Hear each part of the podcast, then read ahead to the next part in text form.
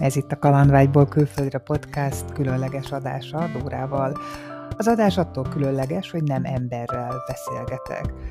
A mesterséges intelligencia egyre több területen úszik be az életünkbe, önvezető autózás, hangfelismerés, és ma már annyira fejlődött a technika, hogy beszélgetni és tudunk vele a legkülönbözőbb témában.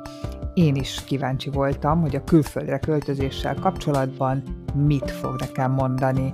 A beszélgetést változtatás nélkül hangfájlban adom közre. Ha tetszett az adás, nyomj egy lájkot, és hogy ne maradj le a következő részekről, iratkozz fel a csatornámra. Ma kalandvágyról szeretnék veled beszélgetni. Szia! Szívesen beszélgetek veled a kalandvágyról. Mit szeretnél megtudni? Először is mit jelent pontosan a kaland? A kaland általában valami új, izgalmas és veszélyes dolog, amit a személy vállal, hogy új tapasztalatokat szerezzen, vagy valami fontosat elérjen. A kalandok lehetnek fizikaiak, mint például a hegymászás, vagy mentálisak, mint például a karrierváltás. A kalandok általában olyan események, amelyek segítenek a személynek növelni az önbizalmát, fejlődni és új dolgokat megtanulni. Szerinted az rossz, ha az emberben nincs kalandvágy? Nem feltétlenül rossz, ha valaki nem érez kalandvágyat.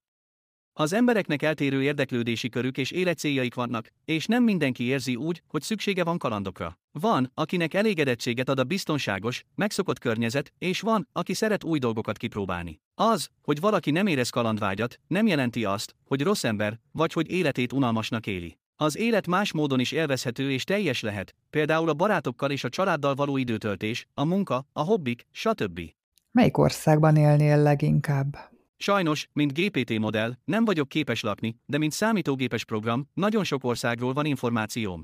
Az országoknak mindegyiknek megvannak a saját előnyei és hátrányai, így attól függően, hogy milyen életmódod van, melyik ország lehet a legjobb számodra. Az Egyesült Államokban például nagyon magas szintű az életszínvonal, nagyon sok lehetőség van a karrierépítésre és a tanulásra, de az élet itt magasabb költségű is. Európában vannak olyan országok, mint például Franciaország, Olaszország vagy Spanyolország, amelyek gazdag kulturális örökséggel rendelkeznek és szép időjárással. Az ázsiai országokban, mint Japán, Kína vagy Dél-Korea, nagyon magas szintű a technológiai fejlettség, és nagyon jó lehetőségek vannak a vállalkozói tevékenységre. Mindezeket figyelembe véve, azt javasolnám, hogy fontold meg, hogy milyen életmódot szeretnél élni, milyen környezetet, kultúrát és lehetőségeket keresel, majd utána néz körül, és találj olyan országot, amely a legjobban illik az igényeidhez.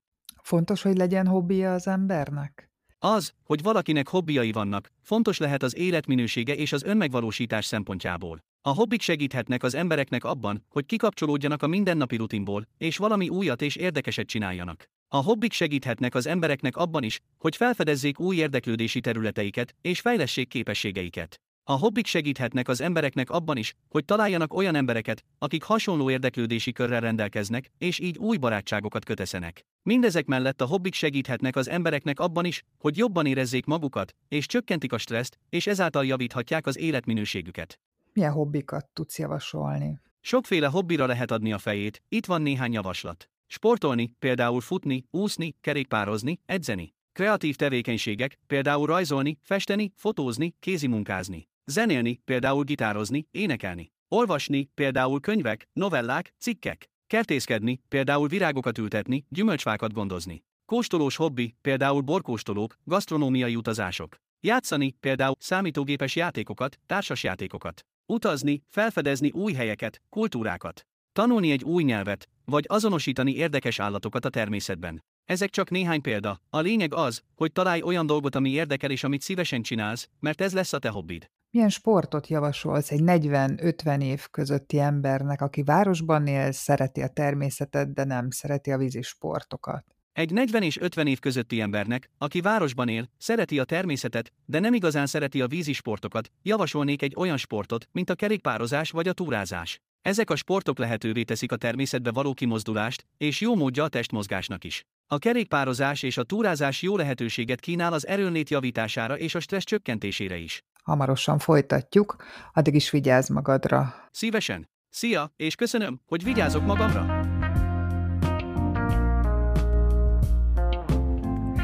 Remélem, hogy tetszett az adás. Ha nem szeretnél lemaradni a következő epizódokról, érdemes feliratkozni a csatornára. Találkozunk a következő részben jövő szerdán.